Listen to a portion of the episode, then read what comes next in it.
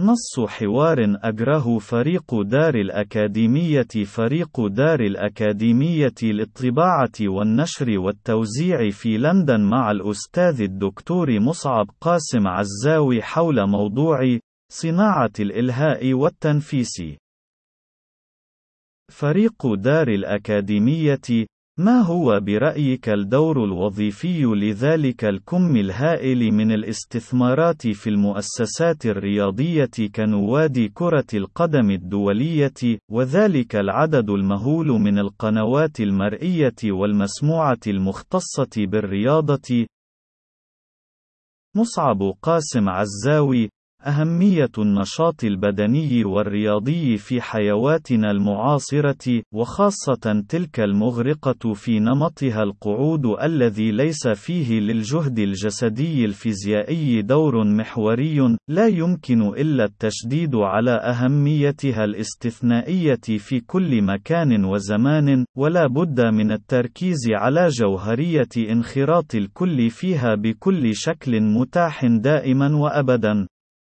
وتعزيز قعود البشر وإقصاء أنفسهم عن أي نشاط بدني فيزيائي، بالتحول إلى قطيع من النظارة لأنشطة رياضية يقوم بها رياضيون محترفون في نسق استثمارات مالية مهولة تقبع خلف تلك الأنشطة، وعدد لا متناه من الأقنية البصرية والسمعية التي تغطي تلك الأنشطة، ما هو إلا إعادة لإنتاج النمط المعاش لحيوات بني البشر بشكل مسخين يقع على النقيض شبه المطلق من مصلحة الإنسان العضوية والطبيعية في المشاركة والانخراط الفعلي بأي نشاط رياضي بدني ضرور من الناحية الطبية الوقائية كحد أدنى.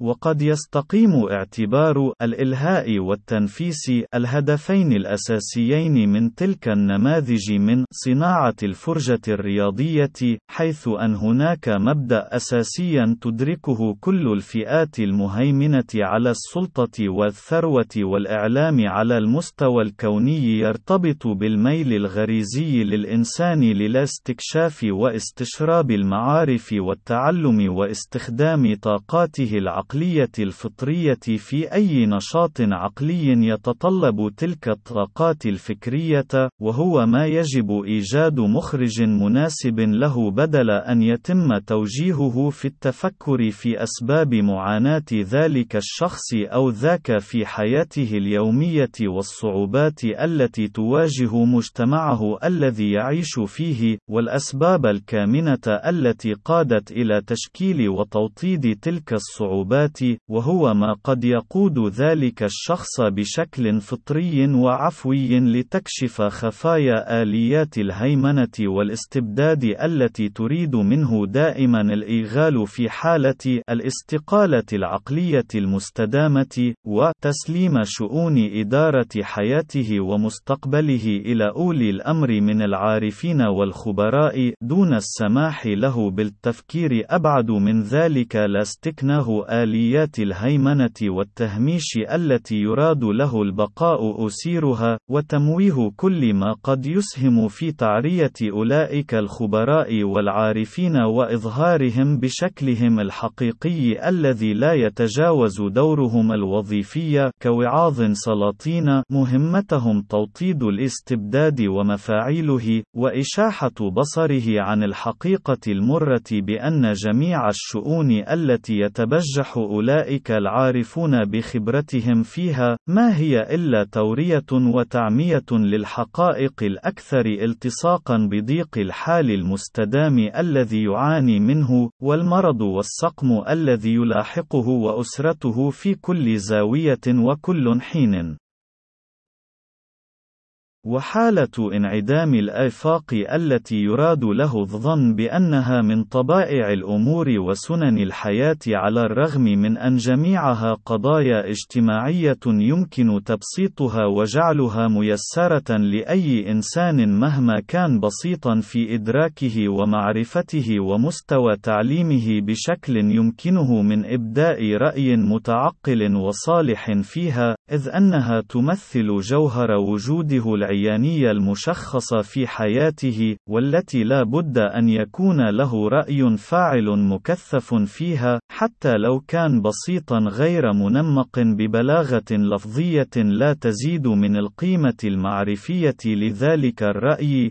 والحقيقة أنه ليس هناك إنسان طبيعي من فئة المقهورين المستضعفين على وجه البسيطة لا يمتلك رأيا حتى لو كان جنينيا عن الآلية التي يمكن بها أن ينفرج ضيق الحال السرمدي الذي يكابده يوميا، ويختزن في وجدانه رغبة راسخة في أن يحصل أبناؤه على أفضل تعليم ورعاية صحية لا بد للمجتمع المجتمع ككل من سداد فواتيرها لأجل ضمان تخليق جيل جديد متعلم صحيح معافى قادر على تحمل مسؤولية العناية بشيوخه لاحقا، واتفاقا كليانيا مع أي مبادرة حقيقية قد تصحح ذلك الوضع السوداوي من انعدام الآفاق والمستقبل المغلق الذي يعاني منه البشر في مجتمعه الصغير وفي عموم أرجاء الأرضين.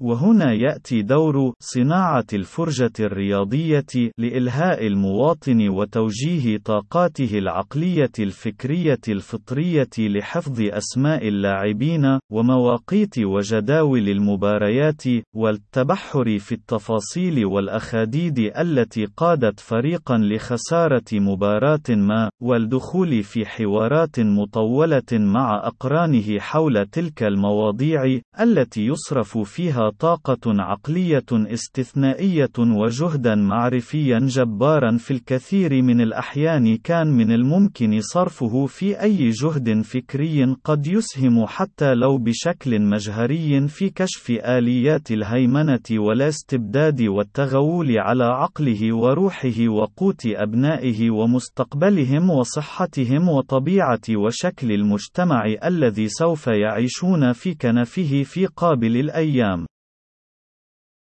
ومن ناحية أخرى فإن صناعة الفرجة الرياضية تمثل حلا سحريا للفئات المهيمنة على مصادر الثروة والسلطة والإعلام للتعامل مع ذلك الميل الغريزي للبشر إلى الانتظام في مجموعات بشرية تؤمن لهم درجة أعلى من الحماية والتعاضد والدعم المعنوي وفرصنا أكثر للبقاء وحفظ النوع باستعارة صرفة من قاموس علم النفس التطوري.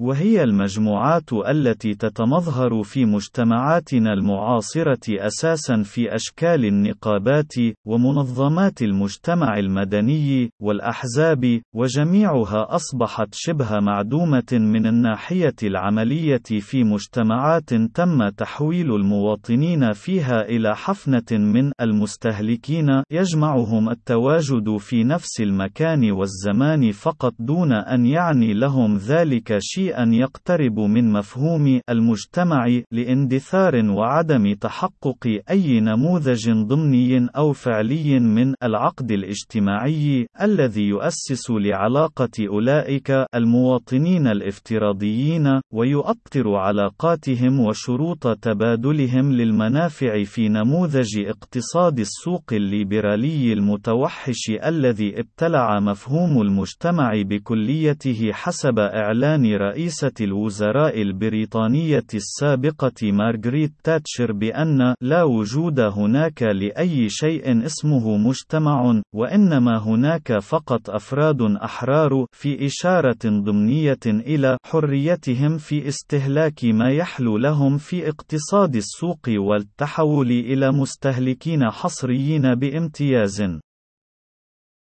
وذلك الواقع المأوف عمقا وسطحا على المستوى الكوني من التصحر المجتمعي أفصح عن نفسه بتراجع الأحزاب وتضيق طيفها الذي تتحرك فيه إلى درجة أصبحت خطاباتها شبه متطابقة على المستوى الكوني وتؤكل حجم النقابات ومؤسسات الدفاع عن حقوق العمال على المستوى العالمي إلى درجة دراماتية. بوليتيكية، وتحول معظم أنشطة المجتمع المدني إلى أنشطة خيرية تقوم برتق الثغرات التي تركها تراجع الدول عن دورها في رعاية مواطنيها دون أن يقترن ذلك في غالب الأحيان بأي دور تنويري أخر مما أفقدها كثيرا من حضورها الضروري في عملية ترقية المجتمعات.